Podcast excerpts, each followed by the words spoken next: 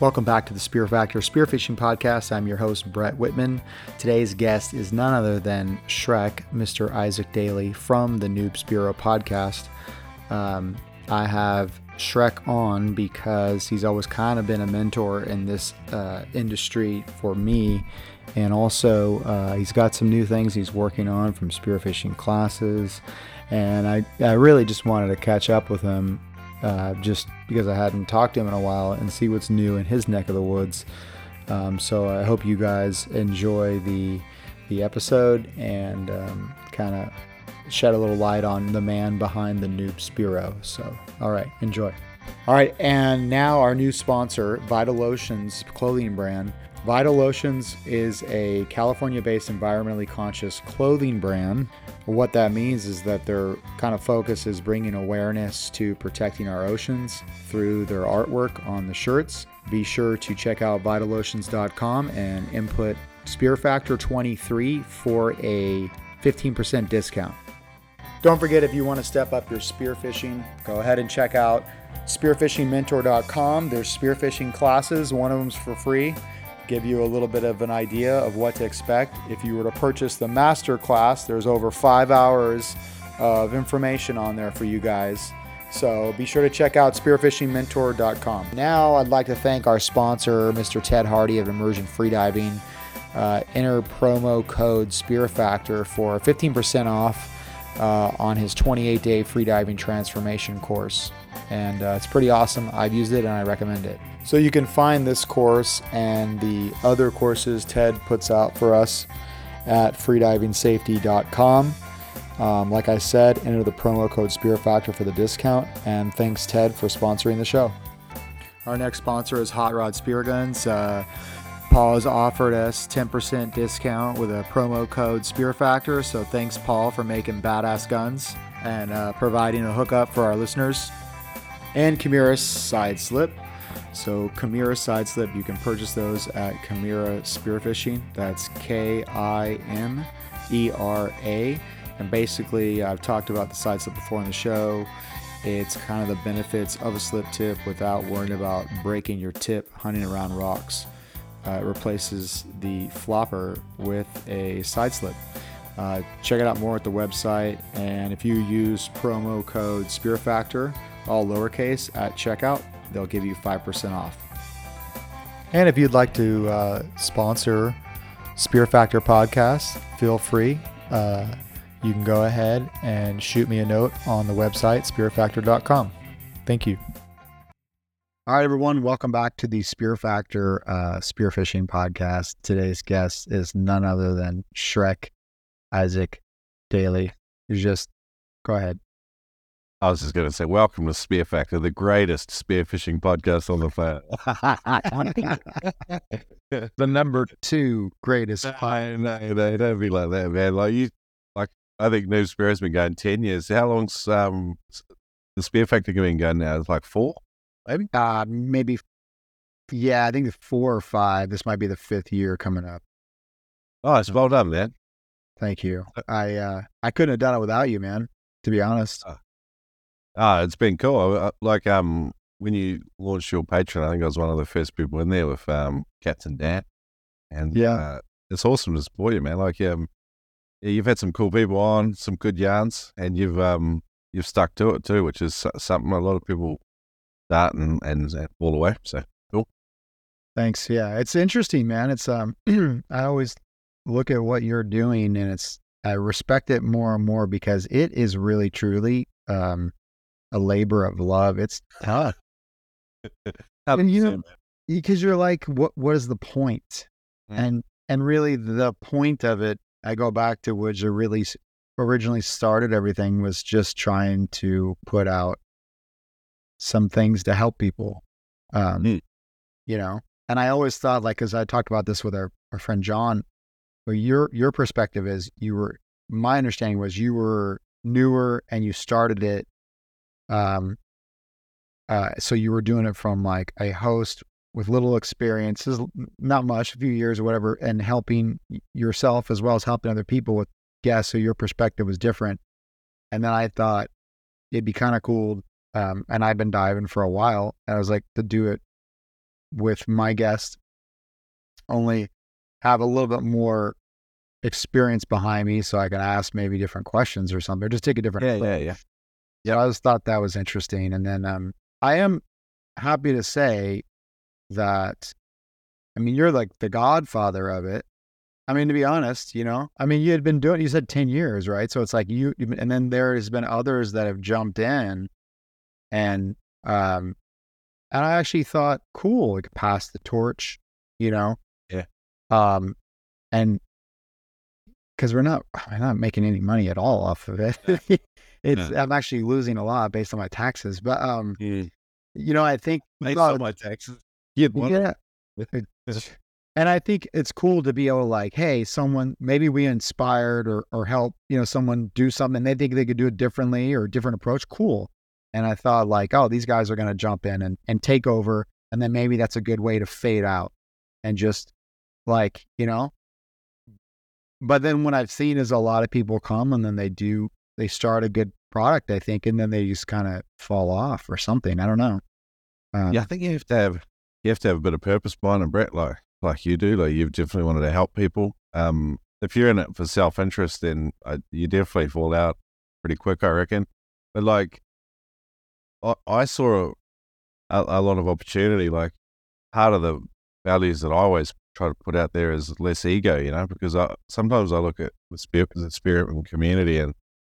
A lot of you know type A personalities, and sometimes there's a bit too much chest beating and not not a lot of substance behind things. And I just like, and I thought, well, there's not much room to be a learner in that space. You know, like you can't come into that scene and, you know, be a learner and feel comfortable. Straight away, you're going to feel anxious being surrounded by egotistical people. Like, one of the coolest things about doing jiu-jitsu, and I think you've done a fair bit of, as well, is like, you know, the culture there is so supportive. Like w- you walk in on your first day and you're a rank amateur, terrible, and people just couldn't be friendlier, couldn't be nicer. They're all savages when you get on a mat with them or whatever, have your free rolls. But even then, they're quite graceful with you, if as long as you're not trying to muscle them straight up and you just you, they can see you trying to learn. And I, I like that. And then I looked at spearfishing, I was like, we didn't have any of that. We just um, no. someone throws you a gun, jump in the water, and a single swim, baby. You know, like, oh, there's a fish, go and shoot it. And it's like, well, what about equalizing? How do I learn about equipment?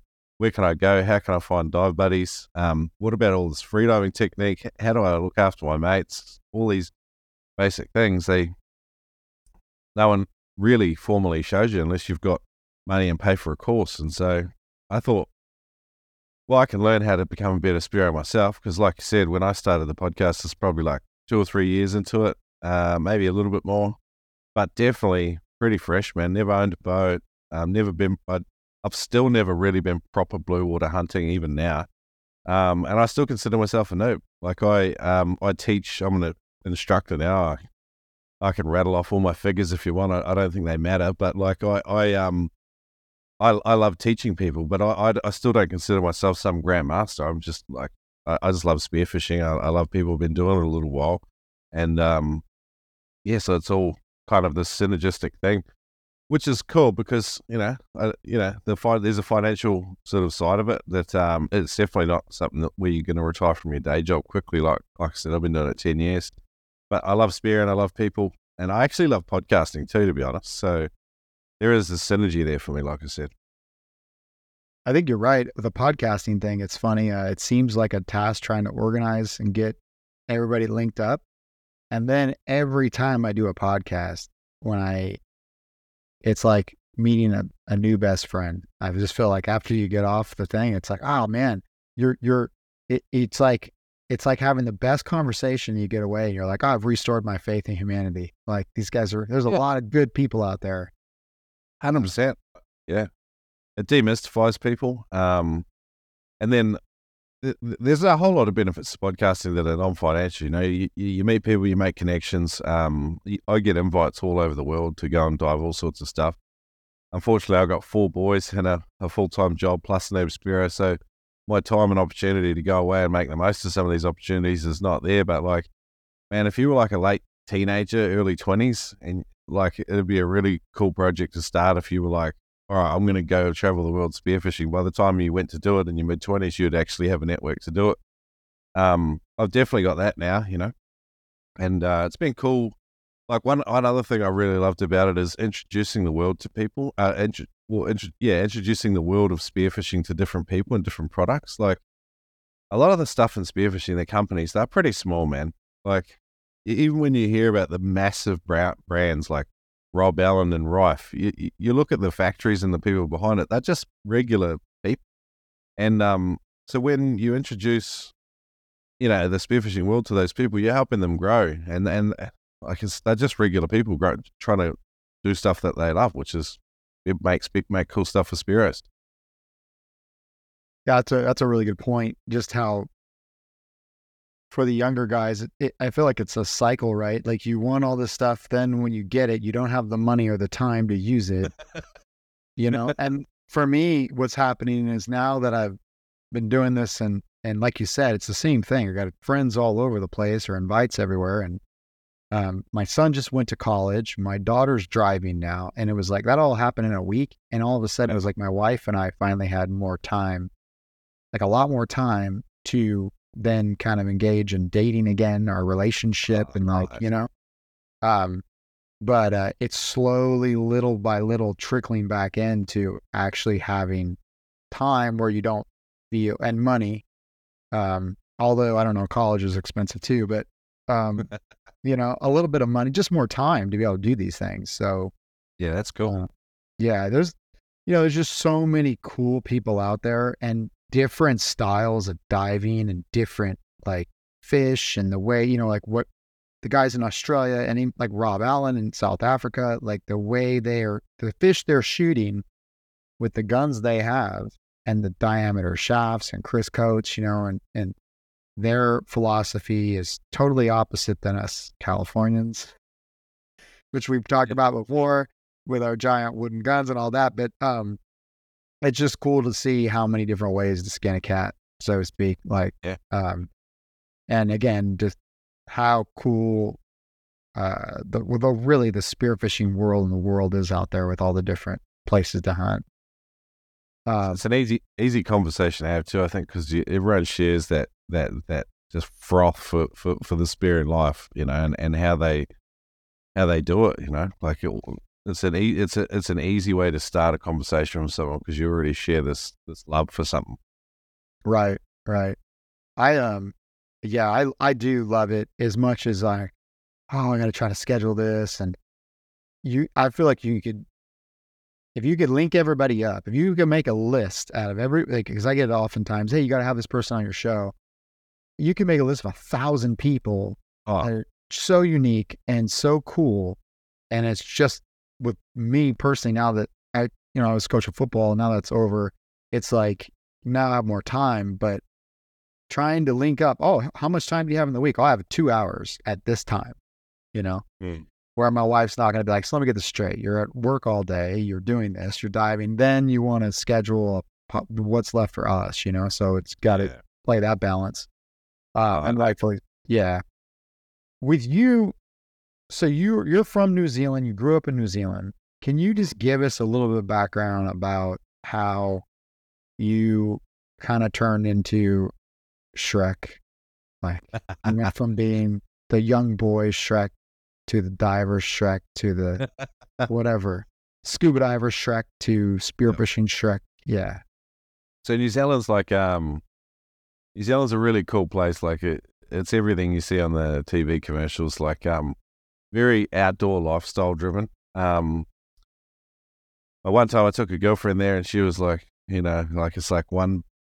She said it's like one big farm. You know, like like it's just so rural, you know. And I grew up in a part of New Zealand called Taranaki. It's uh, on the west coast, um, so I have that in common with the with you Californians. Like, um, and is rugged, uh, rugged sort of black black sand, and um, water's dirty a lot. So I grew up sort of boogie boarding, surfing. Uh, sorry, is that bodyboarding? Do you call it boogie boarding over there? What do you I still call it boogie boarding because I was like started doing it like three, you know. So it's yeah, yeah nose guards and all the other awesome things we get called. Um, yeah. like I did um, competitive swimming uh, pool life saving, um, surf life saving, and I just love the water. Absolute water baby. Grew up though, um, didn't do that well at school. In fact, I did ter- terribly, really. I crushed my confidence really as a young man. Um, New Zealand school system was not not good for young men when I was growing up. That's for sure. Um, and then I think I was about 17, unemployed, sitting around home, sleeping in, and mum and dad gave me an ultimatum, you know, like, um, you're going to have a job or you're going to be on a course by the end of next week. Otherwise, you know, you're, you're out on your ass pretty much. And um, I found this adventure tourism course. And uh, part of the course was about, you know, serving that whole industry in New Zealand. But part of it was you got to do, I think we went through to rescue diver level and uh, and uh, SSI, which was scuba diving, and I absolutely loved it. Like it was just so cool. Um, even on that course, we were like chasing lobster in 20, 20 meters of 60, 70 feet of water, um, which was which was just so cool. It was sort of got me right into the underwater world and started started um, snorkeling and mucking around, shooting butterfish in New, Zealand even then. And then I ended up um, falling in love with that idea. And the guy, the guy who taught me to scuba dive, he he loved it that much. He was a dairy farmer, like he he owned acreage. He was, and and he loved it that much that he built a dive well on his farm, like a five meter, fifteen feet deep dive well on his farm. This guy absolutely frothed on on scuba diving and and catching lobster pretty much, or crayfish as we call them in New Zealand. But um, anyway, he instilled this passion in me, and I absolutely loved it. And then um, but he only taught through, I think we went through to dive control specialist under SSI. And then I um, found another dive school on the other side of the country, um, further north. And they, it was PADI though, but I switched over and did a master scuba diver instructor uh, course with him. But that guy was at the opposite end of his um, career. He was dry and lifeless. Like he absolutely hated people and uh, he did everything he could to destroy my passion for teaching and my love for scuba diving. They came out of that a little bit deflated, and then um, ended up just falling back into sort of the blue collar work, working in a meatworks and things like that. Uh, um, playing in sort of garage bands with a mate, and actually a few of us decided let's travel the world together, get out of Taranaki because it was just a small rural place in New Zealand.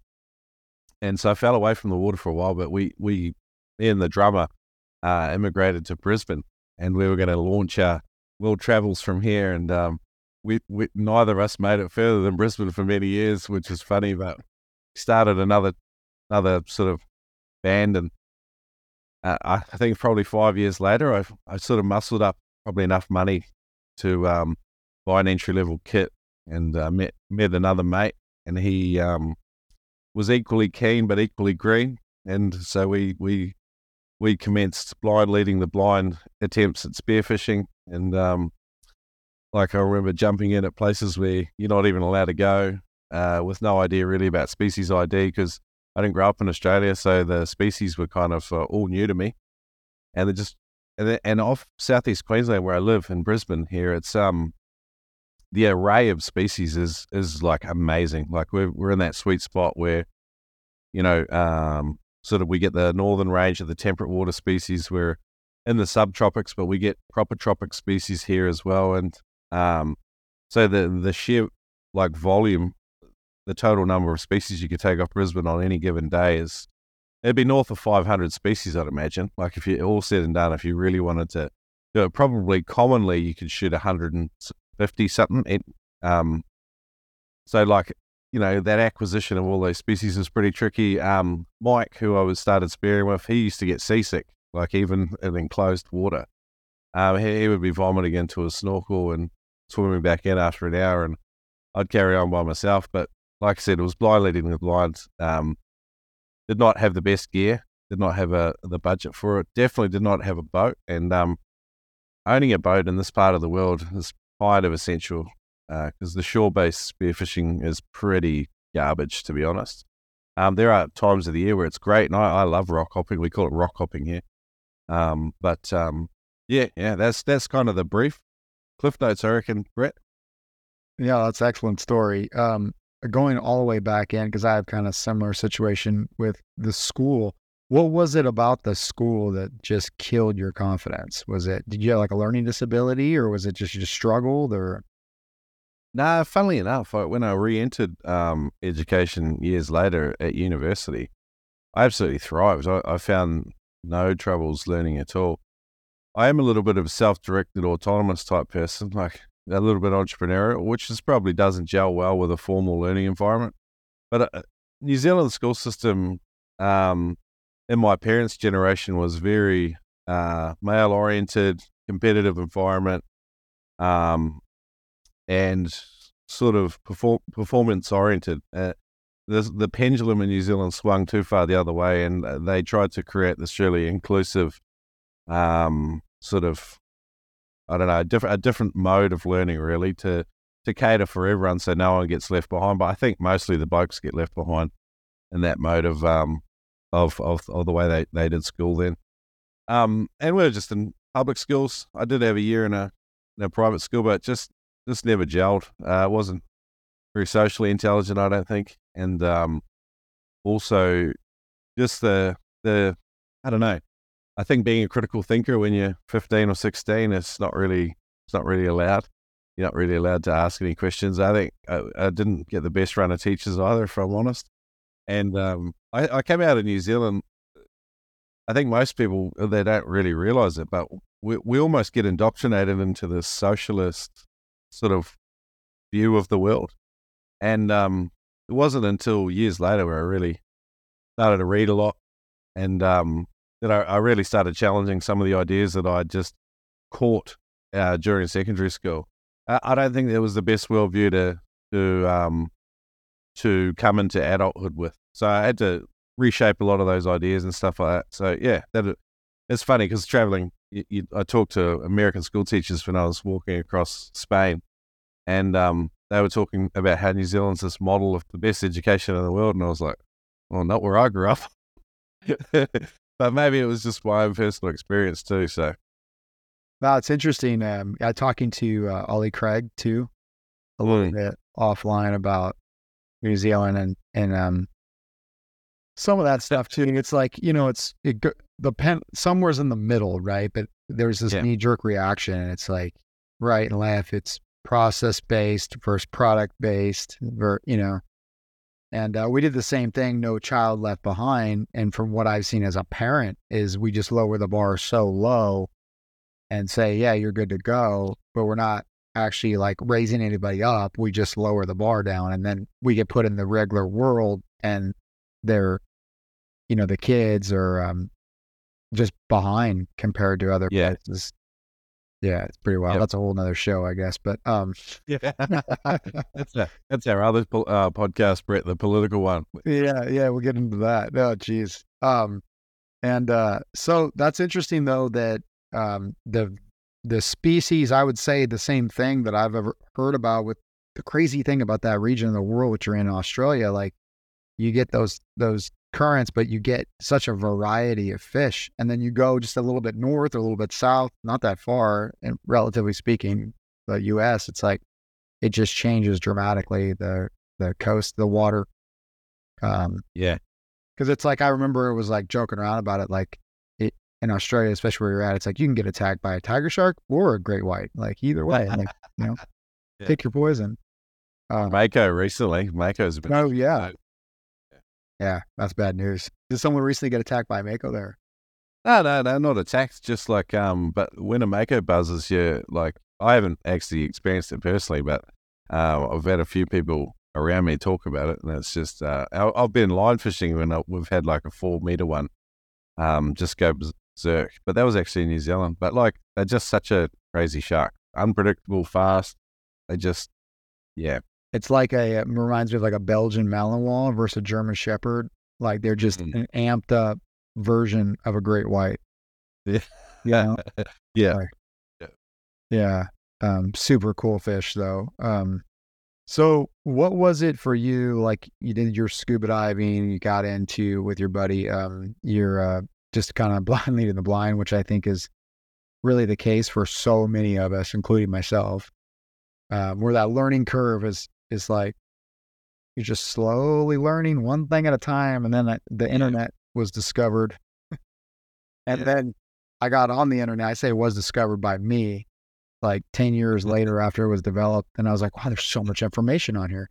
Um, and the learning curve is a little steeper, but uh, what was it for you that was the kind of your, I like, how did Noob Spearo come about? Like, what was it that was like, I want to do this? Yeah, cool. I was um working in this uh, plasterboard factory, funnily enough, making um, and I, anyway, I sort of oversaw this the takeoff area, so all the board would come out of like a kiln, and I had to operate all this machinery. Most of it was automated, but then when it sort of went to shit, like you'd have to be really onto it. But honestly, for sometimes 11 out of 12 hours of the shift, I would just be sitting there on my butt doing nothing. So I started listening to podcasts. And um, this this podcast, um, run by a former uh, US military go- um, member, was um, Entrepreneur on Fire. And uh, this guy did, uh, John Lee Dumas was his name. He would interview seven entrepreneurs, one every day. Um, and I started listening to that, and I just like, I was just intrigued, like, kind of opened my eyes up to the possibilities of what you could do.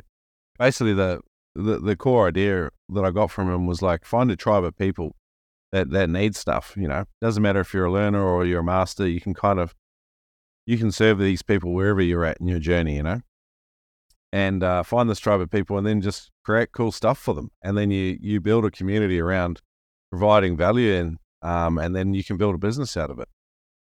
Anyway, so I, I thought, well, that sounds cool, and I'm, I'm, loving this podcast vibe. I love spearfishing, so here we go. And I, I could see a lot of like problems. I, I I struggle with a lot of them myself, and so I thought, well, here's a good way to um to sort of extend out and meet a whole bunch of cool people that teach us all how to become better at spearfishing and and then uh, and then uh, away it went. And uh, at the same time, I I joined um, some pool training run, run, here in Brisbane by a guy called Wayne Judge. Um, it's now called the Brisbane Bull Sharks, but it was even before it was a a, a proper club.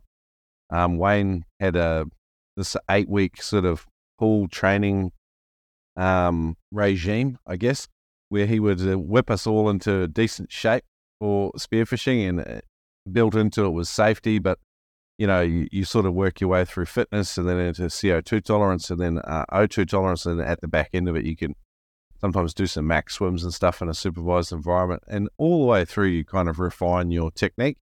Know, while we were doing that, I, I met Turbo and a whole bunch of um, other blokes that I used to go spearfishing with. Uh, we call it the POS crew. Uh, we're all pieces of shit. Uh, but uh, we had a lot of fun.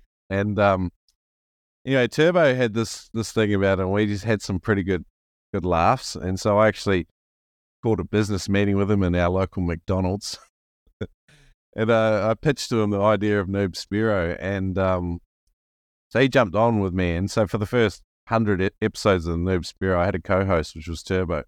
Uh, unfortunately, like you know, life cha- life situations changed, and um, so he, he, you know, he moved on, but I've I've carried on. I think, yeah. So yeah, that's kind of that, and that's that's kind of how that all took shape, I guess. And Noob Spearo continued to evolve from that. You know, like we we wrote our first book together based on the first fifty interviews we did, and then um, still doing books and stuff now. Like we recently crowdsourced the 99 spare recipes. I think you got a couple of copies. Do you have a couple of copies there, Brett? Yes, sir. Thank you. Yes. Yeah. So, um, yeah, I mean, yeah, that that's kind of the brief story, man. Yeah, it's funny hearing that your whole your whole story, just that little brief bit, was like, okay, that's yep, check, check, check. Like I was working on a book, same thing. Like it's just like, yeah, I wonder why that is. Like it's like I got all this information in audio form. Why don't I just put it into a, uh, you know, with all the information I got from a lot of our guests, my own experience, but like what a great idea just to kind of put a bunch of notes down or a bunch of whatever for yeah. people that are learning, you know, like beginner's guide to something. And I did, mm. I think I was telling you, I, I don't know if you said, I did a beginner's guide post for here in San Diego, just locally. And yeah, nice. that thing had like, I think it was like 12 pages long, but that thing had like, I don't know, thousands, like 10,000, 15,000, maybe 16,000 views. Nice. And uh, I was like, man, that's really helpful. Well, why don't I just make a book? like that, just a you know steroided out version of that. And uh, Yep. yeah. And I always remember looking at what you did and just thinking, okay, I'm five years behind.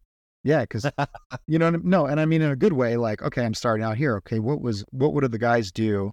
Because at the time, Turbo was still there, and uh, just looking to you as the example of what is possible with this.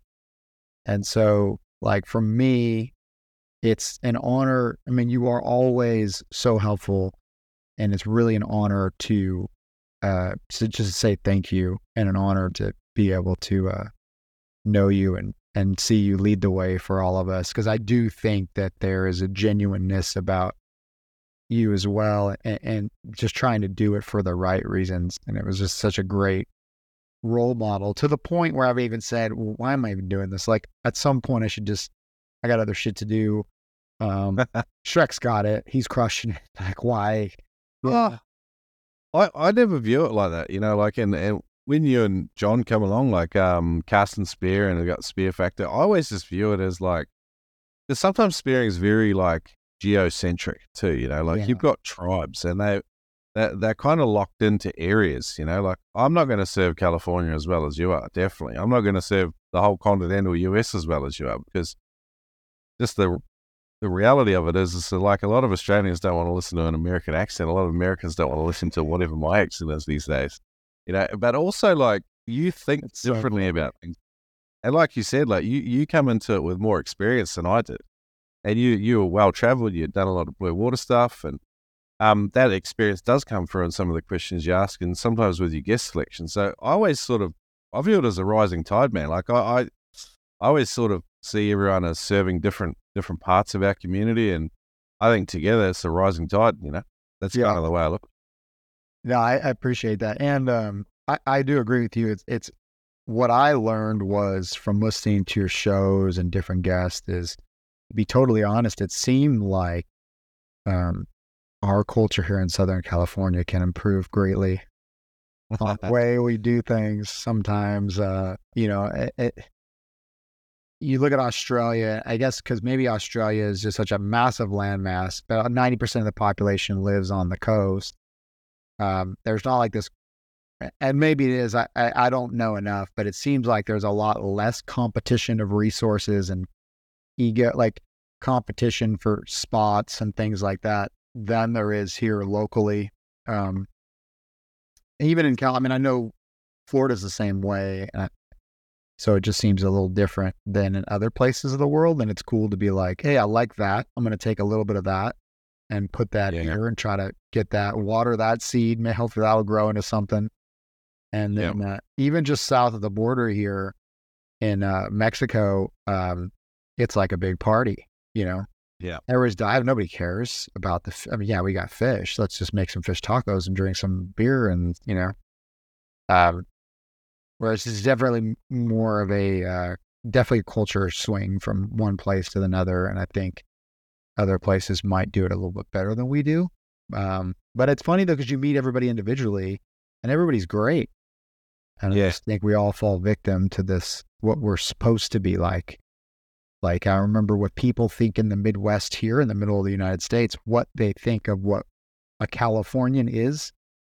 And then us as Californians try to live up to that because they think it's like that's where we're supposed to be like. No, you know. but, you know, whatever. There's some truth to that too though. Um There's a lot. I think I think one thing is like when you do interview people from all over, there is stuff that we can borrow from everywhere. Um, there's definitely a strong spearing culture where you are, you know, and you guys have got such remarkable conditions yourselves. Like I, I always look at the kelp forests in different parts, and I like it. I've seen some wicked soundtracks with the way the light cascades through a kelp forest. That's part of the world that I want to spend time in. You know, like I get to see it's just um it's an amazing thing. White sea bass, like um, you know, like the Channel Islands, even your yellowtail and the way you guys hunt them is different. Like I, yeah, I would, I would love to come over there and and and experience it. I think one thing with the spearfishing podcast and and and and YouTube channels as well is like you can kind of see what they're doing, and then you get this vicarious sense of like, oh, I really want to experience that for myself, you know. And we've probably um, opened up the world of spearing tourism a wee bit. Yeah, that's great because I mean it helps people out money wise, um, and also I, I, I kind of look at it too. The more people get a glimpse at the environment, the more they're going to care about it, and they don't even necessarily have to get in the water. Like they can just um, experience it through our our lens, and maybe go, "Wow, I didn't even know about that. That's possible. That's cool." Um, so, you know, that will help hopefully um, in a good way. Yeah. You know. Yeah, I think so. I, I, I think one thing too, though, is like you were saying before about like in populated areas, there's a lot more sort of perception of scarcity of resources and maybe competition doesn't bring out the best in us. I, I think everywhere where you've got a, a, big population, any sort of city over a couple of million people, inadvertently, when the spearing population grows and the recreational fishing grows and there's still commercial fishery, we, we end up putting um, pressure on our local fishery, everything within 100 kilometers. And then there, or, or, or sorry, like 60 miles, sorry. Um, you know, and then we have to, um, we have to really, you know, tighten up bag limits, but also our local senses of ethics with regards to size limits and species that are vulnerable to spearfishing. We have to kind of be onto that. And, um, you know, we don't want to allow fisheries to determine our ethics for us, I think, a lot of the time, because you know, they're just so non-responsive. They're not, and then it's often a knee jerk rather than, right. you know. And I wanted to chat with you a little bit about it. Like I think in California, and I, would love to hear more about it. But you know, your your sheep head, uh, that they're vulnerable to spearfishing. Over here, we have black spot tuskfish in the southeast, and the minimum size limit is pathetic. You know, if they get one breeding cycle out of at minimum size, I would kind of be surprised. I think because most minimum size limits like allow the species to have one theoretical breeding cycle before we remove them. Um, these fish are remarkably slow growing and they're quite dumb and they're, they're very curious. So they, they swim up to us and, you know, it's cool. They're, they're like when they're a big animal, it's amazing, uh, you know, but when they're sort of a, a moderately big animal or, or, or minimum size, they as you get more experience, you kind of just like, well, I'm not going to shoot that, you know? And, um, and I, I, think you guys maybe have the same situation there. And I, I, think that that is a role that older Spearos can play in, in, in influencing the newer guys. What, what do you think? Yeah, I think you're 100% accurate there. It sounds very similar, like you said, the California sheep's head. Um, I think it's almost like a maturity thing. And I don't, as you grow and diving and stuff or experience. It's almost like you've been there, done that.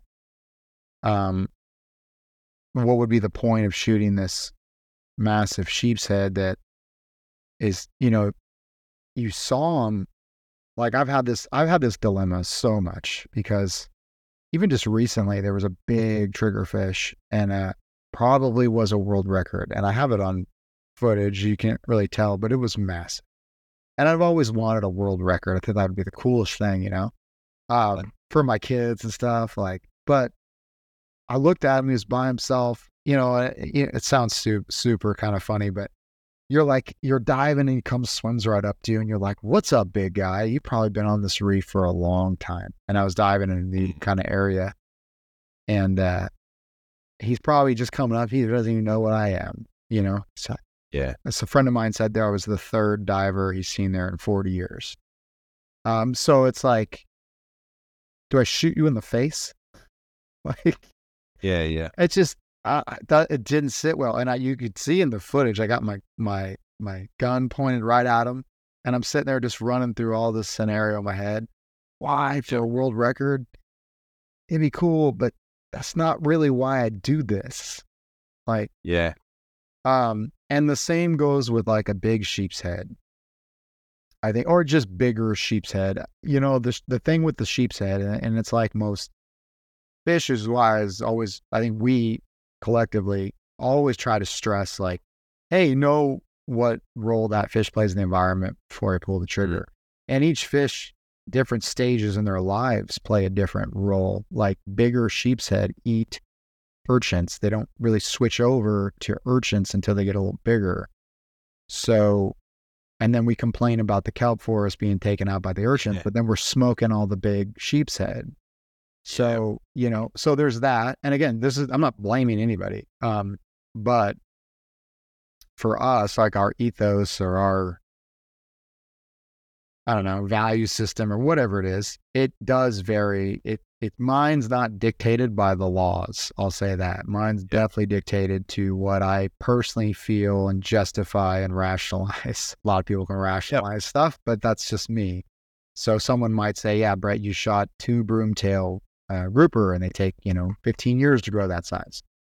Um, but then you don't turn around and shoot a sheep's head, um, Yeah. or or a big sheep's head. Um, I might take a sheep's head here and there, uh, probably once or twice a year. Um, but really, um, so there's like that. How do you rationalize that? And I go, well, I rationalize that based on this data, this data, this data. Um, that's where I'm at. But the point is that we're thinking about it, and I think just thinking about it is probably and being cognizant of it is more appropriately, like more effective than somebody passed this blanket rule. Um, you know that doesn't probably hasn't hardly spent Doesn't- any time in water. and it doesn't educate people either on why they've made that decision either. Like, um, Right. I almost feel like a lot of the, you know, the fisheries management, every single area could do with having their own podcast in order to discuss and disseminate the information around why they've made particular decisions and why they are doing the certain things that they are doing. And they can talk about why they didn't use different management practices for different things. Like some of the management practices that they use do more harm than good. You know, like talking about maybe leaving big sheep's head. I don't, I don't, I particularly, I don't have much, I don't have any expertise on it. It's not my fish, but like here in, in, in Queensland, like they will create a, a, a, a no fishing zone or whatever. And some species like coral trout will grow so big that they eat everything else on the reef. And we have a upper size limit as well. Uh, we've got a slot size for that, that fish, mostly because the bigger ones can have ciguatera. Um, but that we're creating an ecological imbalance because they all, even the juveniles, are their own species, and they just decimate everything, and they will own that bit of reef. And um, so it's like, I don't know. I like hearing the bigger conversations about why they're choosing particular management strategies and things like that. And yeah, it's something I want to get into a little bit more. Is is probably helping them to to rational to disseminate that information because I think people people make better decisions internally when they have the information. Yeah, um, having these simplistic like bag and size limits and rules is great, but it, like a lot of people just want a little bit more than that. They want to know the why, you know, and if they know the why, then they they're going to be able to tell other people, and it's we're not just relying on these laws to, you know, tell us how to, you know, cook eggs or whatever, you know. Yeah, and then the other thing is you can apply that logic to other areas, um, not just that particular zone or reef. So, Mm. like to a greater, same kind of rules. Like, hey, if I go to this reef down here, four hours from my house, and it's loaded, um, okay, I can take maybe two. Yep. Um, where at home I might take only one. Why? Oh, I noticed this or that, and maybe if I take, you know, but we have the same thing in Florida with Goliath grouper, where they're just massive. They'll eat everything, and Yeah, you know, and it's like it seems like they're chasing their tails, the fisheries, and everything's uh, reactive instead of proactive, and then we create this problem. Like, you know, the Garibaldi is the California state fish. Every hole you look in, there's a Garibaldi. Well, I'm not sure. I'm not educated enough on it, but I do know that an overpopulation of one species does have an impact for something. Yeah. and it's usually a chain, uh, a chain of events, like a chain link Yep. that goes all the way up the food chain. Um, Yep. So I don't know, but I, I really hope that we just blindly push the I believe button that the people making those decisions are, are, are taking those things into account. But the sad thing is when you do meet some of them and you talk to them, you realize as a diver, as a, you know more than a lot of people from now, it may not be in the academia world, but we do know a lot. The problem that I have, I'm to get on my soapbox here in a second. Problem that I have with some people, I say some, is that nothing is valid un- unless you have time in a classroom. Like you have Mhm. no validity. No fisherman knows anything. Nobody knows anything unless they were uh, have a fucking bachelor of science degree in biology. And you're Yeah. like, that's not true. Like that doesn't mean that this person with 40 years experience fishing these areas has nothing to offer. You know, Oh yeah. I've seen You find the same. You find the same thing in the terrestrial world. Like you, you can talk to someone with a degree in environmental science, and you can talk to a farmer, and then the farmer will know shitloads more than them about every facet of their land, and it's because they've observed they've observed it at a ground level. And like most, a lot of people, and and I'm putting farmers in this box, and not all of them, but if, if you're a smart person, a thoughtful person, and, and you love your farm and you, you know you want the best for the land and your animals and crop yields and all the rest of it, you're going to put a lot of thought into it. And um, you know, someone that's done five years of intensive study, learning how to uh, how to how to understand an environment from a particular field of study, that's a great bit of knowledge. But it, it, it doesn't it doesn't diminish the other person's knowledge either. I think sometimes that's why conversation is such a, a big thing and having the maturity and humility to be able to just ask other people what they think about things. And sometimes you put those two things together and it's it's better. I think fisheries management could benefit from it. You know, like citizen science is pretty cool. Like I I would love to see more Spearos involved with it, but a lot of Spearos are so. I mean, uh, we're busy for a start, but um, it'd be cool to see more more of us represented on some of these in these some of these conversations that are had with academics. You know, because our anecdotal bro science and but you know just just just just observing the environment, the natural environment, without without streams of bubbles flowing out of us. Like we we we see stuff that they don't, and um, we can contribute to those conversations and help them make better decisions. So yeah, Yeah, definitely. And I think if you can even combine maybe 40 years of being a farmer and have an education, well, that's a very, Yeah. very squared away person. I've got friends like that. It's like, wow, you know your crap, you know? Uh, Yeah, yeah. And the other thing too is like fishermen, guys on the water, top of the water can fish.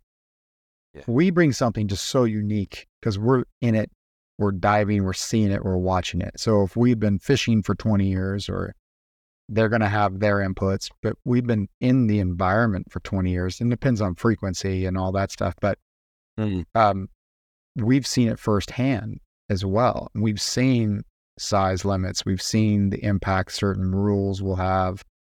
Um, you can go to these no no um, no take zones and just see the massive size of these fish in there, and it's cool. My issue was that they have these closures, but what are the plans to open them back up? And how are you going to are you going to cycle it? Like, what is the overall long term plan? Because now, because I do care about the animals, I do love them. I, Yeah. I mean, if you opened up some of these zones, those that five years or 10 years of work would be decimated in a day Mm. because you'd have this fish that has no clue, generations of, you know, people snorkeling, look at him, swim right up to somebody. Only today, he gets shot in the face. It's not really sh- like sporting or fair. And then, you know, I could see the post now everybody's got their giant fish. It's like, yeah, you know, like, um, um, so I, li- I like um I like that management practice you're talking about, like cyclical closures. Like in the Great Barrier Marine Park, they um they are starting to do that. Where they'll they'll shut a reef down for two years, and then uh, but they rotate their closure. And I actually think it's pretty cool because um it gives coral, uh, that, particularly your hard corals, chance to recover from anchoring. I love seeing fixed moorings in some of these places, but like it can be weird. Like you're 150 kilometers, sorry, uh, 90 miles off the. Uh, we just stopped right there. Okay. The- the metric ah. system makes more sense once Yeah. you learn it. It really does. Yeah. And the rest of the world. We as the US need to get our shit together and get on the same page. But I swear And- it's literally us just saying, no, we're different. We're better. I reckon we should compromise because, like, we spell globalize with an S. Like, I'm sorry, it's a Z sound at the end there. Let's just, we we we should all compromise and get past some stupidity. But, you know, like, you're 90 miles off, off, off the, off the coast and you can see a fixed mooring and you think, well, that's an artificial construct in what is beautiful nature. But that, that artificial construct can save, you know, 25 boats a year from, you know, throwing a, an anchor out and dragging it through the reef as it sets, you know, and and and unsetting and all the rest of it, and and the chain and all the rest of it. I'm not saying hey anchoring's all bad, but but you know, like if we do care, then these are the sorts of things we should think about. The other thing that, that people we, we can have a real positive Im- impact on the environment too. Like in the southeast Queensland here, we've got hundreds of kilometres of just sand, and um, don't get me wrong, there is uh, an eco e- ecosystems love sand and current, and and we have different microcosms because of that. But whenever you have structure, you have life, and um, in different parts, like in Florida, they've got a fantastic artificial reef program that I'm envious of, you know, because they they have these patches of nothing, and then you put artificial um, material in there, whether it's old shipwrecks or, you know, like I was looking at the other day, there was this um, job site with like 50 old cement mixers, like the but, but the truck, the truck cement mixers.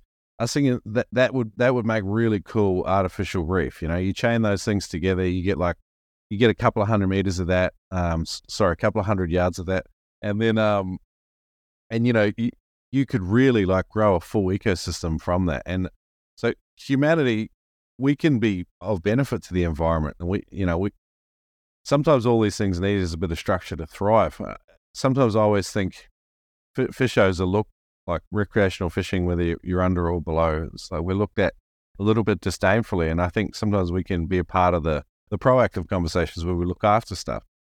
Um, but yeah, Yeah, I think the biggest thing is like I think whoever we are all need to sit down and say we all want the same thing.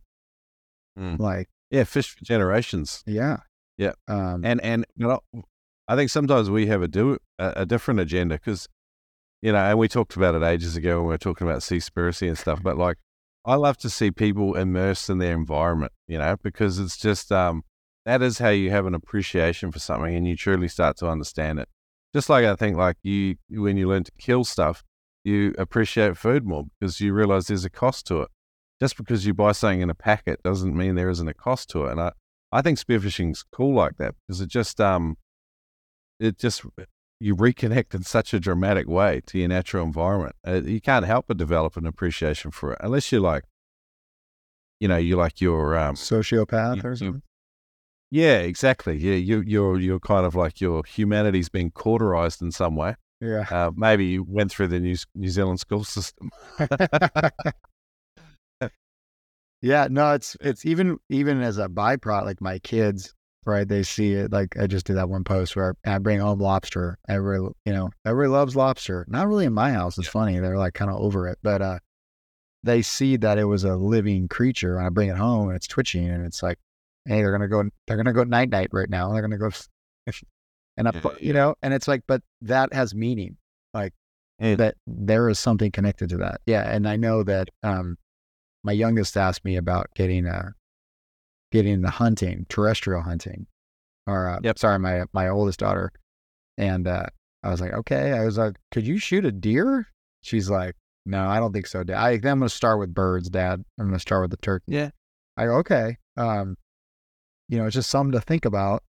Um, and then I go, you're going to be good. We got to kill it. We got to hunt it, kill it.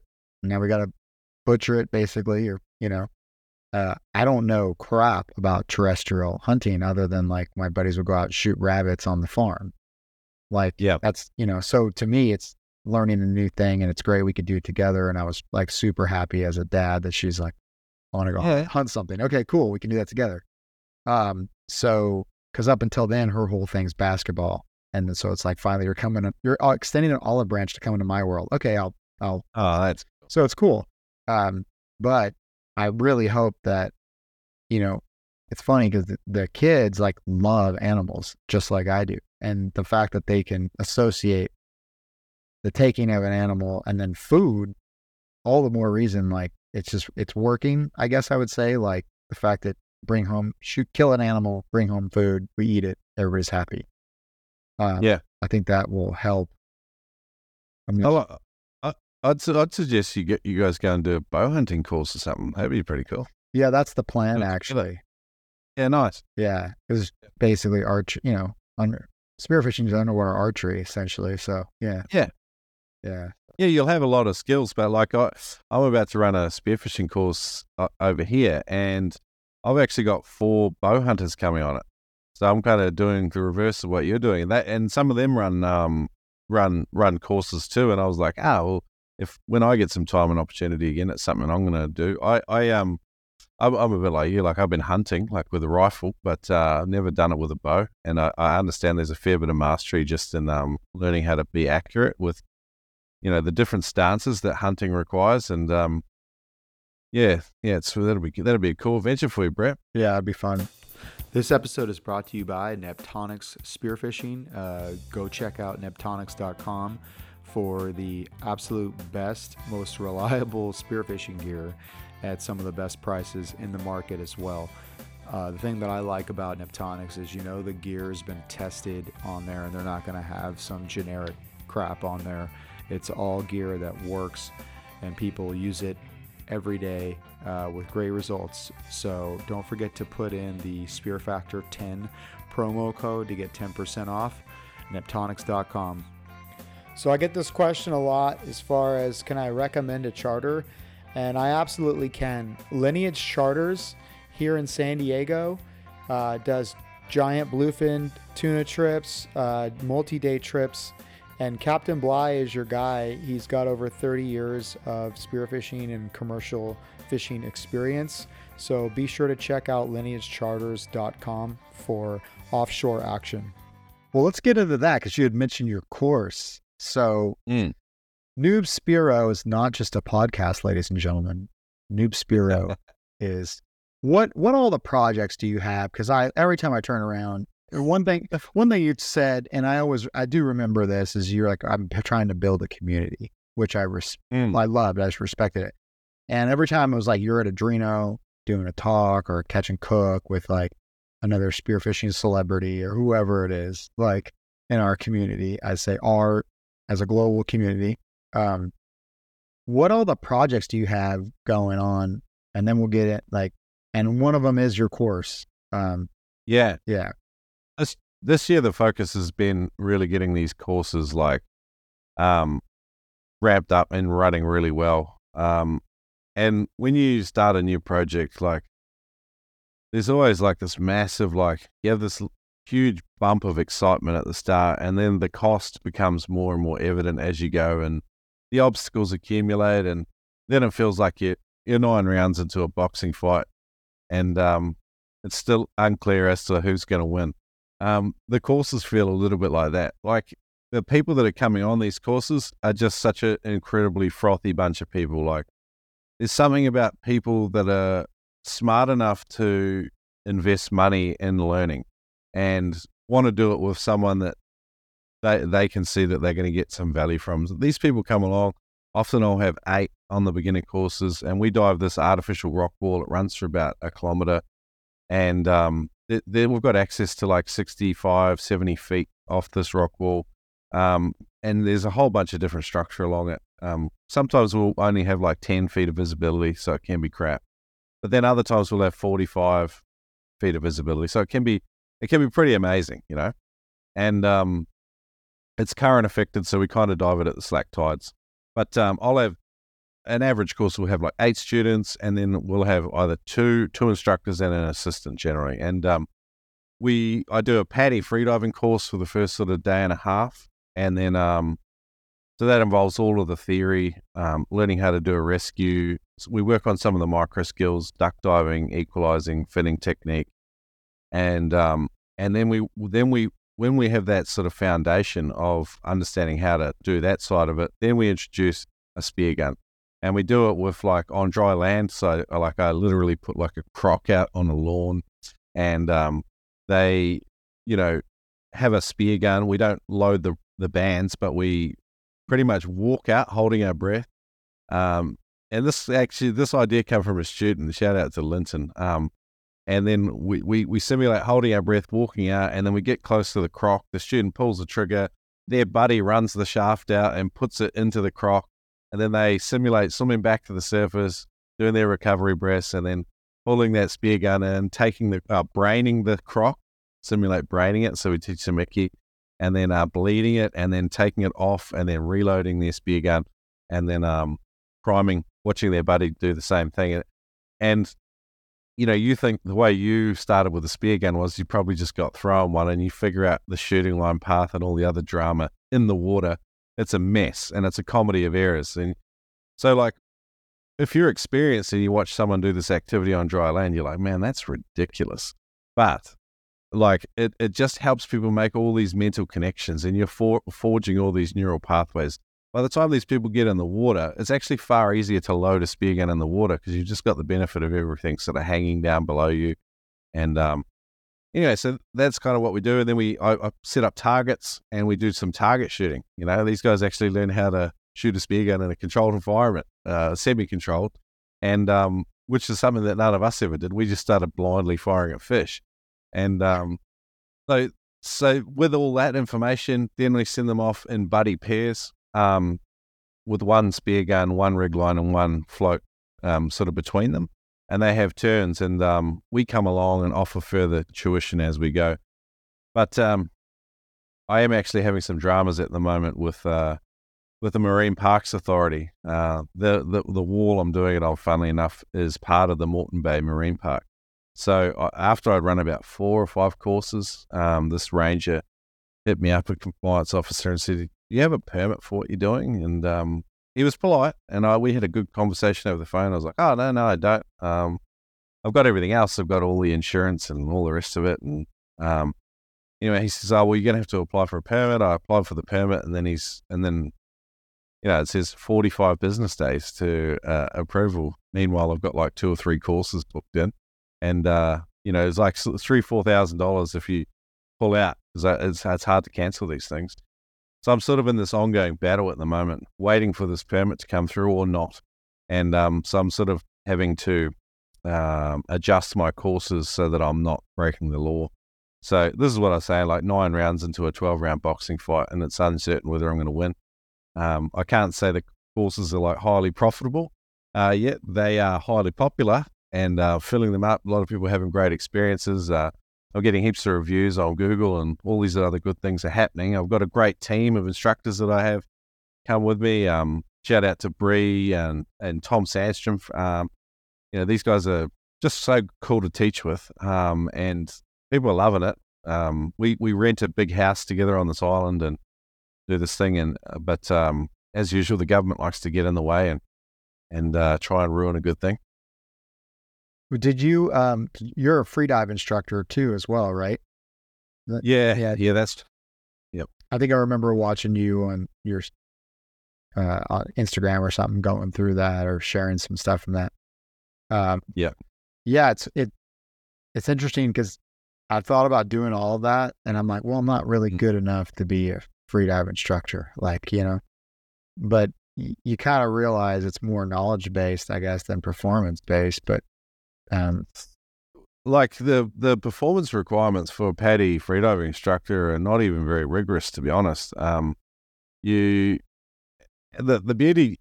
I'm not saying Hey PADI's a great organization or anything like that. I think all the organizations are kind of. I agree with like Ted Harty. Like they're all much of a muchness. It's very instructor centric. You know, if the person in front of you loves what they do and they're good at it, then you can have a good time regardless of what agency they're through.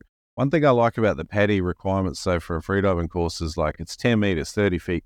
Um, you've got to do that uh, bi fins and then one free immersion dive. Um, you do 25 meters dynamic swim in this like swimming pool or swimming pool like environment. And uh, I think it's like a minute 30 static or something like that. Like these requirements are not very difficult. And for me, like um, that's what I want for my students on their first ever course. Like, I don't want to put these barriers to entry in front of them. I want them to be able to pass. Uh, as long as they can equalize, generally all of them are able to do it pretty easily. Um, but like, I, am not trying to teach these guys to be freedivers either. They're getting a, a freediving certificate at the first level. Um, I'm not teaching them highly nuanced freediving technique. I'm just giving them the baseline skills in order to be able to go and spear. I personally think that that's all you need. Um, as, lo- as long as you know how to rescue your mate, um, follow a buddy protocol, understand the basic physiology, how not to hyperventilate. Like these these things are, I think they're just baseline for for for for all Spearos.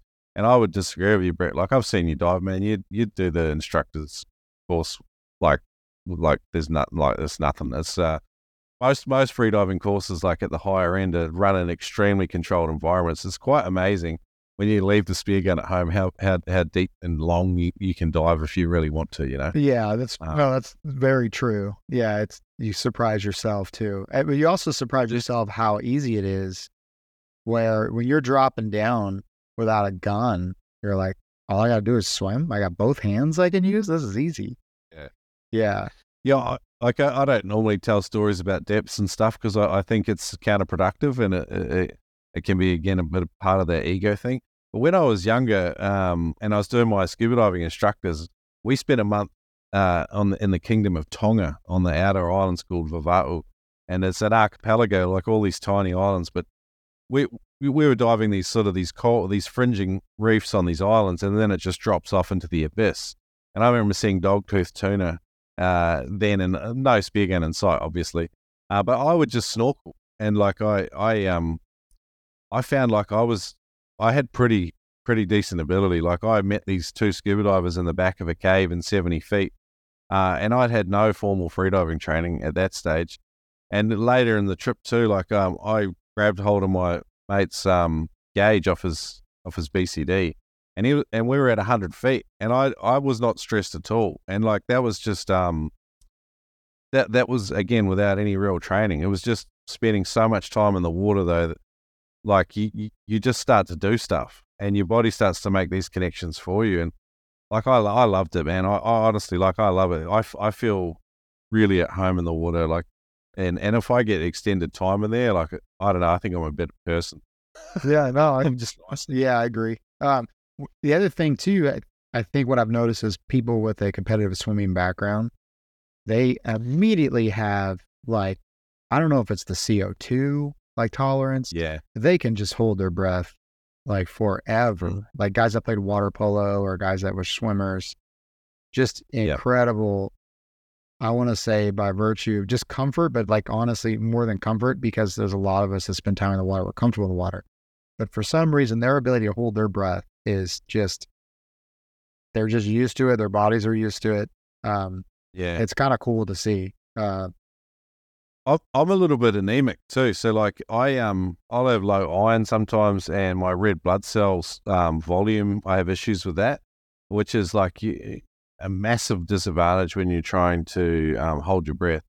And I don't actually understand fully how to do. It. I haven't had enough blood work done with controlled studies and stuff, but I know that when I'm training, even training in a swimming pool, I have these hu- this huge physiological benefit that translates to all different parts of my life.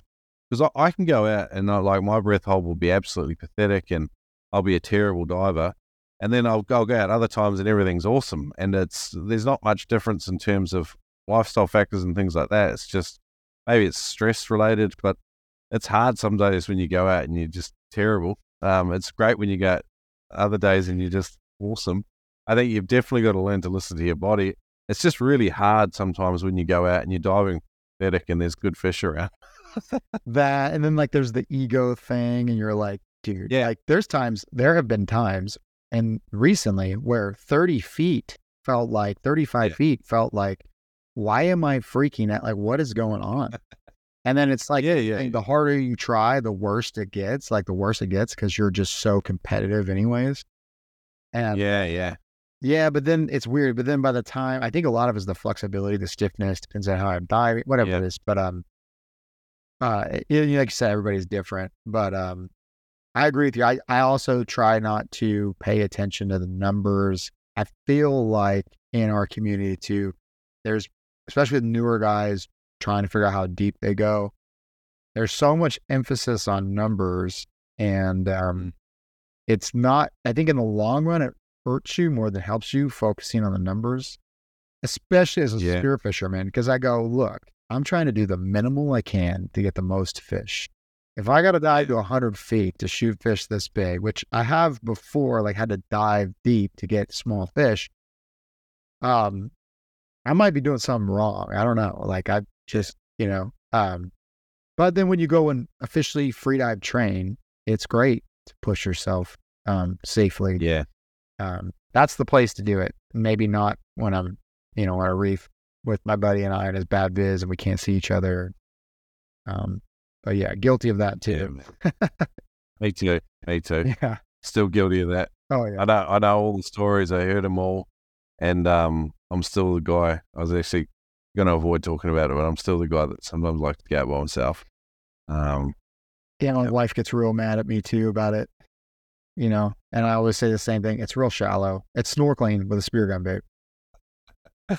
I uh, yeah, I'm I'm bad for a break. Like I. I, I preach safety to everyone and, and when I'm in the water with other people I generally try I, I genuinely try to be a good buddy, you know, like I, I, I, fiercely try and just do like the Ted Harty I call it the bulletproof buddy protocol. Like you know, we borrow it from scuba diving, you know, like we jump over, cool, you're the leader, I'm gonna follow you. When your dive's finished, then I'm the leader and you're gonna follow me. And it, and it works. It, it does work. But it doesn't work if you've got an unwilling partner. And um some days, I'll, I'll, I'll give you a scenario here where I get really pissed off. You go out with a guy, right? And you are a real good buddy for the person. You watch them and stuff. And then, but whenever you turn around back to the surface, they're never there. They're never, and then at the end of the day, they, they're like, man, you didn't even shoot much fish. and it's like, dickhead, I, was, I spent half my day chasing after you, looking after you. I wasn't worried about fishing there's other days though sometimes where I just go by myself and I don't worry about anything and I just focus on what I'm doing and I have an absolute blast, man. Yeah. Um, and I, I'm, I think I'm, I, I don't know. You never want to say you're old enough that your risk, risk, um, your knowledge of risk and understanding of yourself is is, is good because I don't think it, it is, but you you do just try and be conservative and and um and you and you I think you make that conscious decision like oh hey I have deliberately watered my only safety device, which is my buddy, to, in order to go and do this thing by myself. As long as you take that responsibility on, then you know. Yeah, um, and it's, it's, and the three di- and the like the free dive recovery vests that are out there. That's something that Oh, yeah, it's that- funny. I I I can get a pretty good deal on them, and I have not bite, bitten the bullet on it, and it's foolish, and I should. Um, and then you know we were just talking about every day is different, right? And then we justify it when we go dive. We're like, I'll just be conservative today. It's like even in thirty feet of water, I'll do it, but, but then it's like, yeah, my wife felt, you know, I'm only going 30 feet of water. I'm like, and then I tell myself, I can stay down there for like two minutes. well, it's not. But it's like, yeah, but you're still doing like a three minute, you know, whatever it is, two and a half minute breath hold or whatever. Um, yeah, uh, yeah. But um, again, I think it's good to talk about it and show the vulnerability of it. Is kind of what I've always. I think like both of us, we'll always try to be vulnerable and be honest. Uh, we're Yeah. not perfect. Yeah. Um, definitely try to stick with those rules.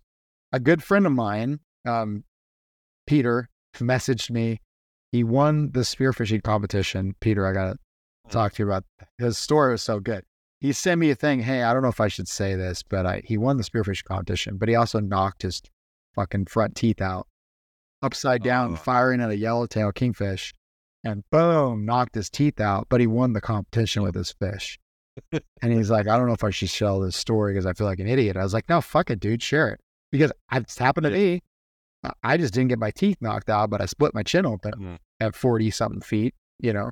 And I also realized after the fact when I fired another time and a fish that was so close, it hit me in the snorkel, but it was like a mouthpiece. So I didn't knock my teeth out, but uh, because I was literally like five feet of water, I go, every one of us has done it. Like, and if you haven't, then okay, cool, fine, your day will come. But like, who Yeah. cares, dude? Just show the vulnerability. The funny is like, it's the world's most expensive fish because my fucking teeth. First, he was in pain, and he's like, and then it cost me so much money to get my teeth fixed. But I was like, hey, you know what, dude? You got the W. Who gives a won. shit? You won. Who gives a shit? You got the W. bro. You know? I think that's uh, someone said it like ages ago. It's like, um, oh, I'm going out to shoot the world's most expensive fish. You know, spearfishing, like it's not really as cheap as we make out. Like No. I, I think, um, you know, the the amount we spend on gear and the time and the effort, like uh, when you put it all together, it's not it's not a cheap way to fish. It's just a it's just a really fun way. Yeah, yeah. My mother in law loves to give me shit about it. Like, what's the price of tuna now, Brett? Twelve hundred dollars a pound. Uh, she sounds like a tag. That's good. Yeah. I think another common one guys do like like yeah, um, the recoil from the gun hitting you in the face. Um, that's a that's a common one. Another one is like getting hung up on a cleat on the boat when you fall off the back of it. And uh, the amount of dudes I've talked to where they're like, you know, um, the what do you call it? The beaver tails caught on the cleat of a boat as they've rolled over backwards, and they're just stuck there like drowning. Uh, you know, like it's just so common, man. These are like real. They sound real dumb, dumb, but they're just. It's just I don't know. Heaps of people done them. Yeah, my buddy, he, I watched him tear his suit, just a massive gash in his suit on the cleat, getting in and out of the Yep. boat. You know, that was brutal because you know that's expensive. But uh, yeah, I've knocked myself out getting off a boat onto the dock, stepping, and my sandal got caught in the cleat, and I was like, "Oh no, oh no, oh no!" And I could see it, and I just landed. That was at work, and uh, it was a it was a closed. I don't. know, It was just bad, but it like I hit like a fucking sack of potatoes. Boom. And I was sitting there. One of my coworkers, a friend of mine's like, "Brett, you okay, buddy? You okay?" I was like, "What a stupid way." Like of all the shit you've been through, I almost got I almost drowned in like five feet of water in a dolphin pen one time because I got hung up. Like something on my my gear got hung up or something, and I was like, oh, I'll just get out of it and I'll go to the surface. And then I took off my BC because it was tangled on behind. I was like, I'll just go to the surface. But then my my fin got stuck in the net, so I couldn't even go to the surface. Now I have like I'm like grabbing my. I finally I had a hand on my uh, in my order, but I was like I was just getting ready to dump it, and I'm like, Are you Yeah. kidding me? I'm gonna drown in three feet of water, like three feet from the surface. After everything I've been through with like big wave surfing and all this stuff, I want to drown in fucking three feet of water. My buddy was like, That's like Superman getting a hangnail. That's ridiculous. I was like, That's how I felt underwater, just pissed. Um, Yeah. yeah, but it's Mate, we used to, I used to lo- lose stuff like um we, getting hung up with a BCD. Like when we were chasing lobsters, I remember like one of the guys came up with this idea. You know, you got tight caves and you try to get in the back for lobster, and you're on scuba. I don't you. I uh, a lot of people frown like this is just the way I learned. Like we're in seventy feet of water and current, um, you know, ten feet of visibility. But so we would take our BCDs off and like grab your Octi because I think it had the longest hose on it, and then you would just smash yourself into the caves into the back of it so you could try and reach these lobster, and your BCDs just kind of hanging there. Some of the hectic stuff like that, I, I just look back on it and I go, "Holy moly, how am I still? yeah, uh, we did How am I still alive?" we did some shit like that where there was a hole, there was a pipe, and it wasn't. Yeah. It was big enough to where you could swim through, just like if you were free diving. But with your gear on, this is at work diving. You couldn't swim through it, so you take your stuff off and you push your stuff through, and you would swim through, and then your buddies on the other end with a big net, just catching Yeah. like everything that comes out. I mean, Oh, wow. completely. This is years ago. I don't recommend it. Yep. May or may not have done this, but it was just a fucking buffoonery. You're like, so much shit could go wrong. Like, it's because it was like Yeah. a good 30 feet pipe, you know? You can hear my dog in Oh. the background. It's like a 30 foot pipe, and it's just raining shit out the other end that's coming out because you shine a light in there. You just see antenna, you see stingrays, all kinds of shit's hitting you, and you're like, you're like, eels. yeah, 20. I'm like 20, you know, four years old, just like swimming blindly through, Yeah. closing my eyes, pushing all your shit through, not knowing, like, dude, if you lost your reg, like, it's so dark, I couldn't find shit. Like, you'd be so, Yeah. you know, just stupid. And it enough. silts out too. It's not like you can get backwards. Oh, no, you can't. Like, you'd have to crawl back, and I'm not touching the bottom because I don't know what's back there. Yeah, Yeah. claustrophobia is a thing, eh? Like, I- didn't realize that a lot of people do not like scuba diving or freediving because they're actually claustrophobic. They feel like they're shut in by being underwater, and it's just like, but being underwater and then being in a cave, like, I I still get the tingles when I, you know, like you'll suss a cave from the surface, and you like when you when you're spearfishing, and like caves can be such a rewarding places for fish. Um, and I- I'm still like this guy that goes down and I'll scout the thing like two or three times before I try and do a swim through or something. And um, but you you find by then you've spooked the fish. eh, But I'm still not brave enough to just go down there and do it all in one go most of the time, you know. And um, but yeah, it's, it's oh man, I, I I'm glad I'm a bit older and wiser now. But I, I yeah, I don't know. Sometimes I don't know. Funny one. I'm I'm a chicken shit with caves. I realize that in mm-hmm. Guam, they're really cool to swim through, and even though you're in the thing for like 30 seconds, maybe, it's such a scary thing because it's like could be trapped. It's a psychological thing.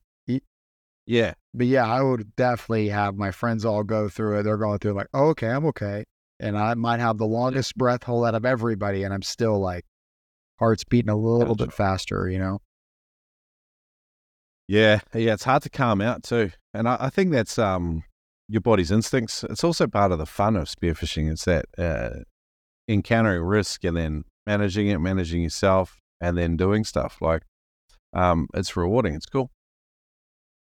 Yeah. So what's what's next for you? Like, what are your are your Oh, yeah. goals and projects that you got looking forward to um, the next year or two? You inspired me with your video course. I was at the same time I was actually pondering doing a video course myself. Um, and that project's kind of like I think I've got a thousand gig of footage sitting there. It re- I, started storyboarding out and screen and doing all the stuff. And um, to be honest, it's been sitting there for about eighteen months, just sitting there.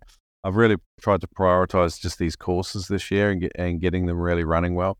And then um, I'm actually thinking about bringing on more people and opening up more locations because we've kind of got this cool methodology now, the way we sort of teach people the strategic approach. I think I've probably got enough there to start getting other instructors in and then getting sending them back to wherever they are and, and they can run their own, you know.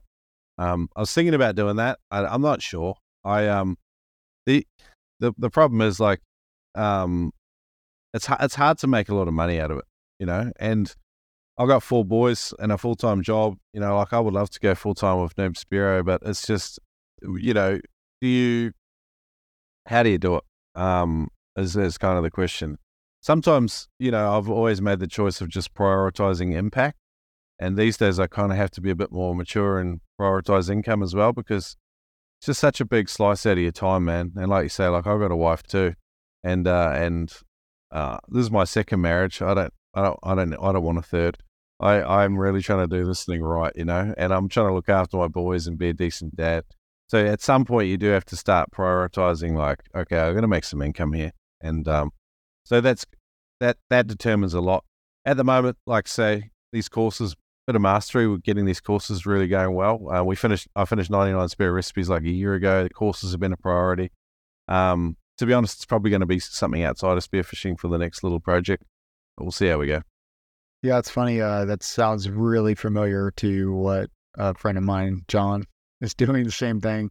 He finally buckled down and got a you know a full time job, um, just because he's expecting his second child on the way. And uh, I told him, I go, hey, welcome to the club. Like this is the dad's club right here. This is what we're doing. Um, the spearfishing thing is a, is a fun hobby. Um, definitely. But uh, I think the thing was too is like I think with the courses we were talking about is trying to figure out a way to make some passive income and still help Mm. people and still make a difference, just more passive. Um, and I and I definitely now that I did the course the first time, and that's like part one, I guess, is just I just wanted to get something out there to see, just to start something and Yeah. finish it, right? Then actually going through it just recently, going back through it, and I'm like, good God, dude, five hours of listening to this, and I'm like, I'm mumbling, I'm rambling, like you're just shredding yourself, rightfully so. And you're like, this could be so much better if you had like some anime, you did this, if you did that, did that. Yeah. All of that though equals time, and it's tough when it's just you. Like if you could Yep. pay someone, but then paying someone requires income, and that's investment into something that is a hobby that may not, you know, Yeah. um, it's tough. It's a, it's it, it becomes something about called opportunity costs. It's like I got ten hours spare. What's going to give me my best yield for ten hours? I can make a spearfishing video course. It's going to take me it's going to take me a month full time, two hundred and fifty hours to to do this video course. Plus, it's going to cost me five grand. Uh, then I'm going to be able to sell this course for 150 bucks a pop. I'm going to sell maybe 100 a year. All right, sweet. How about I just make a video course on how to make a podcast and I charge people five hundred dollars for the course, and it takes me ten percent of the amount of time, and I can make way more money and arguably more impact too. Uh, it's just it's you know I always think what we do is just such a labor of love, man. And people go, oh, 150 bucks for a video course or whatever. What a ripoff. And then it's like you got the people, people are just unfortunately unable to understand what the value they've been given sometimes in our spearing world. I think a lot of us are just the hunting mindset that we have also works economically. We're always hunting for a bargain. Uh, you know, like yeah, gear fishing gear compared to hunting gear is so much cheaper because we're all just absolute tight asses. 100%. And it's great. But and I, I, don't fault people. I'm a bit like that myself. Like I started with an extreme budget when I started spearfishing. And, you know, my courses, like the beginner courses, start at 1100 and I'm really having problems putting it up to 1199 because that's probably where I might start making some money. But it's just, you know, would I have paid 1199 to, to go and do a beginner spearfishing course when I was starting? I probably wouldn't have because I didn't I didn't have access to that amount of money. Um, but if I did it now, like eh, we're in our forties, it is the sort of thing I'd like. You're do- talking about doing a bow hunting course with your daughter. I think it's the smartest way to do it. If you don't have access to that money or you're prioritizing it for something else, these are the choices you make. You know? Yeah. Yeah, and I agree, man. It's it's uh it's you're trying to make you're trying to per, put out a product that the masses can use but the masses, yeah. But then that just equals you. To to do that, you have to lower the cost. And I mean, yeah, you're not going to make any money. It's tough. And I I do think that you're yeah. talking about now the podcast thing. On the other hand, might because I've had so many people like, how do I start a podcast? And there's something, yeah. some statistic about the number of podcasts out there is insane. And oh yeah, um, and how did we do it? Well, we just fucking fumbled, fucked our way through it. Like, you know, I made every, uh, uh, you know, until I got to, I just had uh, Brian from Uncle Learn You How, hey, about the podcast. He wanted to start one for his brand, just kind of. Um, yep. And I was like, well, what approach are you looking at doing? What do you want video? Do you want this? Do you want that? How much money do you want to spend? Because here's a breakdown of where I'm at now, and I could go mm. up way more. But I could also go down way more too with a simple USB mic and Zoom, you know, or Skype or something. Yep. Um, and then, yeah, how do you want to edit it? How do you want to post it? How do you want to share it? Yeah. But you know, but there's so much value, I think, in that to more people than it would be to the three people that spearfish, you know? It's like, yeah. Yeah. Yeah. Uh, yeah. I don't know. I, I, I look at video courses too. Like the other thing too, like when I went to create the video course, I actually and I, I, I went through your video course as well, and I was like, ah, sweet, he's got something done here. Credit to you, like just getting something done and out there is cool. It's a great way. You you've at least proven, sweet, I can do it. And then after that, you can refine it and improve it. I always respect people that just have a go. And uh, you know, there's there's that old analogy in entrepreneurship. It's like ship it before it's ready. Right, right. I think you, we you need feedback in order to improve it anyway. Um, and and I think podcasting is the same. A, lot of people get crippled by oh, it's not going to be good enough, and it's just like shit. You just got to get something out there and learn. Um, and I, I, I encourage people like that all the time. Like otherwise, I'd you know I'd still be stuck in that plasterboard factory, probably doing the stuff I was doing. You know, like I come a long way since then. I'm not where I want to be, but like um, yeah, it's cool. I don't know if we'll ever be ever be where we want to be, just because we have that mindset of trying to always get one degree better, 1% better, to get better every day. So it's like, it's more of the journey than the, you know, yeah. than the destination. I, I, I enjoy, and one of the things that keeps me going, and and, I, and I'm sure you can relate to this, is that the emails, the personal messages you get where you've made a difference to someone, you know. Um, I've had a few over the years, and they have um, kept me going in some of the most discouraging parts. Um, and you know, to, to know that you've personally maybe help help someone save a life, or um, you know, there's the one guy um, listened to our podcast on ciguatera. He was careful with the fish and um, only poisoned himself instead of his whole family because of listening to an episode. And you know, I don't know stuff like that. It sticks with you. Yeah, when I had thought, I think it was about six months ago, I was like, I think I, I think Shrek's got it. I'm just gonna get out of this and focus on, you know, the fa- whatever it was, right?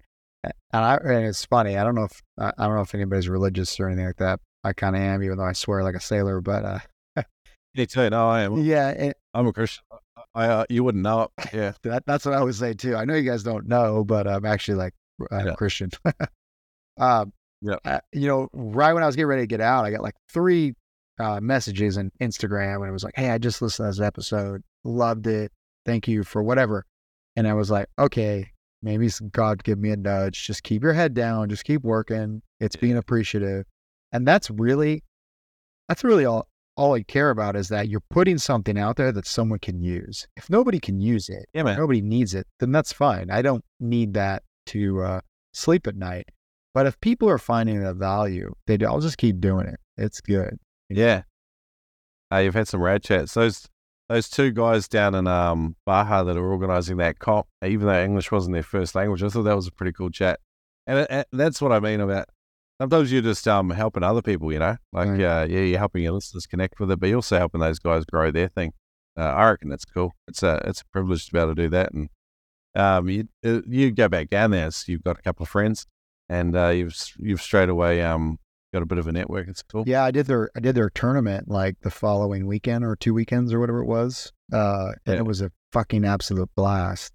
And uh, Yeah. you know, ended up diving in a new area with those guys and just had ton of fun. And they were so appreciative because they're like, we really need more, um, t- more U.S. money to come here, even though they're literally like 45 minutes away. U.S. money to come Yeah. over here to help. So they appreciated, I guess, me and the and getting the message out and the other guys too. And uh, it was definitely like a win-win for everybody. And I appreciated the uh, I don't really drink a whole lot, but I appreciated the two beers that I had, and uh, and the fish tacos was delicious. So a lot Yeah, of fun.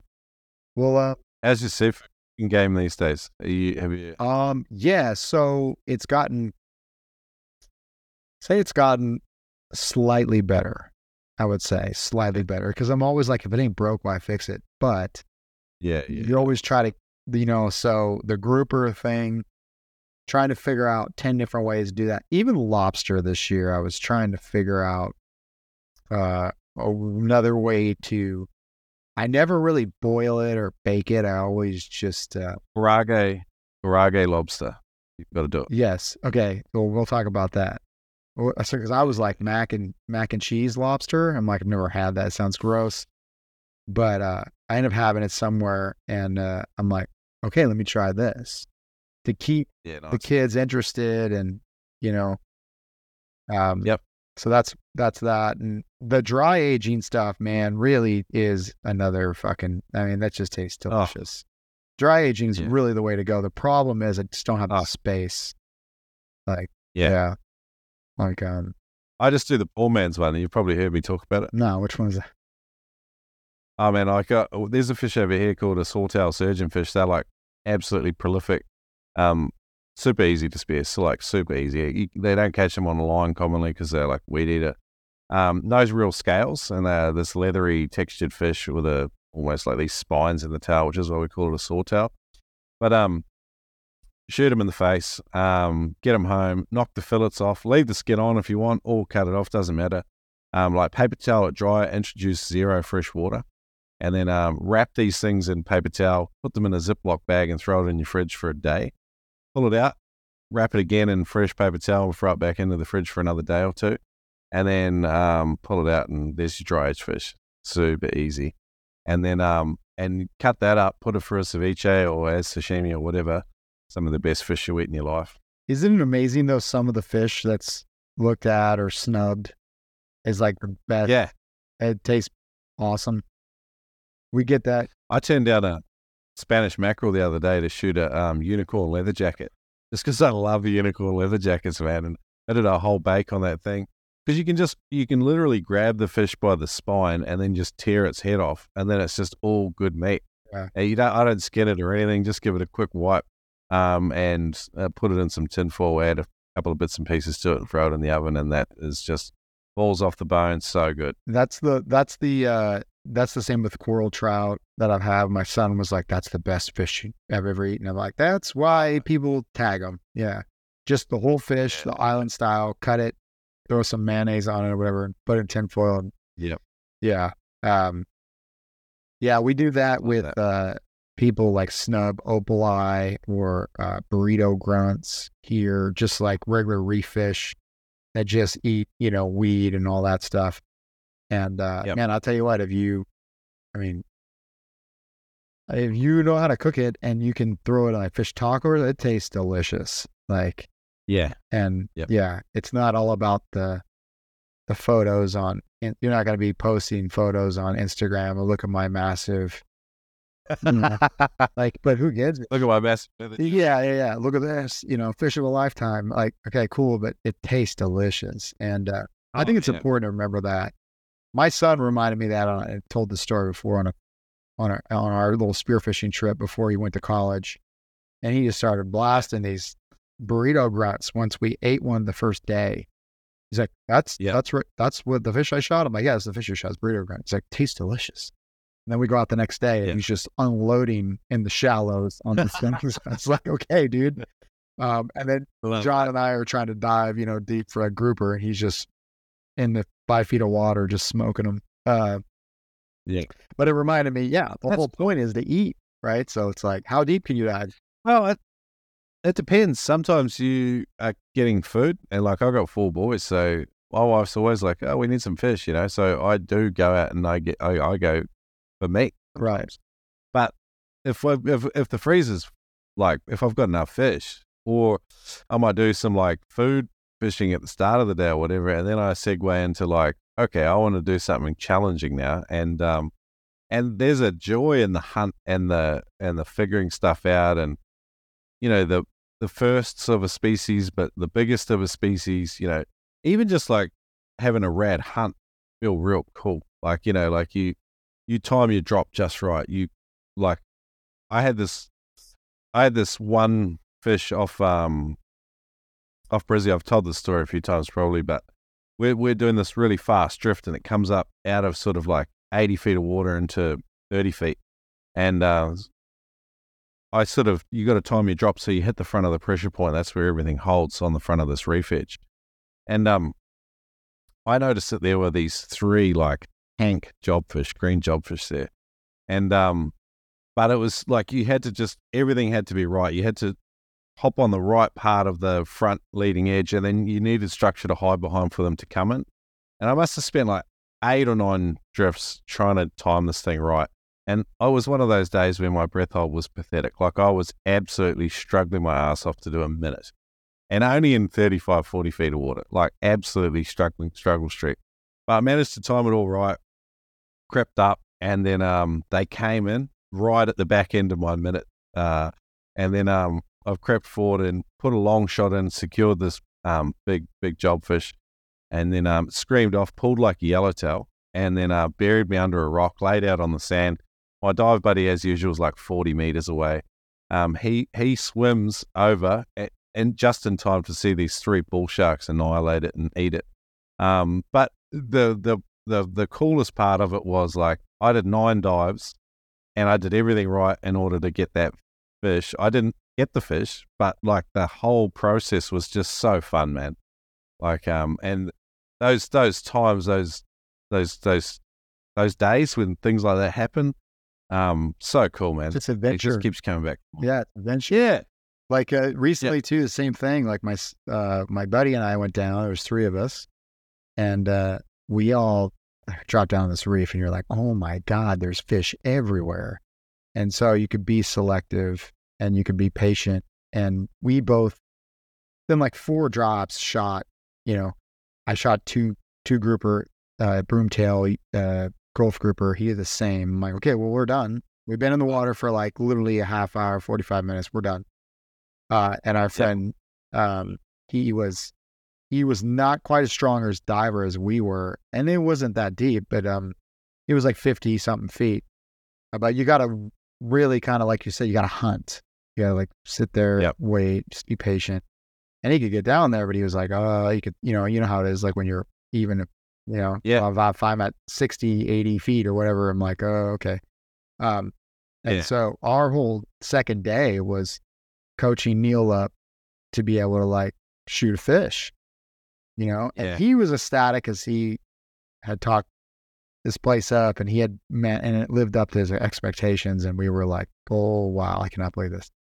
Oh, but we were ecstatic because well, we were just like, I really enjoy seeing people get that, like making people better and the hunt part. yeah. But like you said, like my one of my most mem- memorable fish was sitting on a shelf at 60 and I got vortex by dog tooth that were probably like 18 inches. And I shot one. Oh wow. And I never thought, number one, I'd ever shoot a dog tooth tuna just because I live in California. Number two was Yep. like sitting there and like real diver, like real having to hunt. And then like in this new area Yeah, yeah. and it drops to like 100 feet. So you're sitting on a shelf, you could look out and see this massive coral trout, you know. It's like, all right, I'm Yeah. not from Florida. I can't dive that deep. But I mean, and then the doggies, you know, surround you, shoot one and then land the shot. You know, that's another thing. They land the shot, and you're like coming up, you're Yeah. like, I'm a real diver, you know. This feels good. Yeah. Man, those moments they do happen every now and then. You, know, you, you lay it on the bottom and you have opportunity, and you don't have to pull the trigger. But it's like the, you, I don't know. It's like those days where you you feel like you belong, and and this is your place. Like that, good days, man. Those moments are they're friggin' awesome. Yeah, I love it. And I think that's like you said, that's the important thing is that's why we do it. It's just that feeling being a part of the environment. Mm. It, Mm. you know, I guess if I like my wife and I were talking about, I mean, because of social media, it looks like every time you go out you get a fish. When I hunt like Yeah. white sea bass, I did for years, years, like I'm doing it for I don't know, twenty but the amount of time in the water, like I would say you could probably add up, I hunted for years without even seeing one. But the whole Yep. point was I literally snorkeled on a coral reef or I snorkeled on a uh, kelp forest.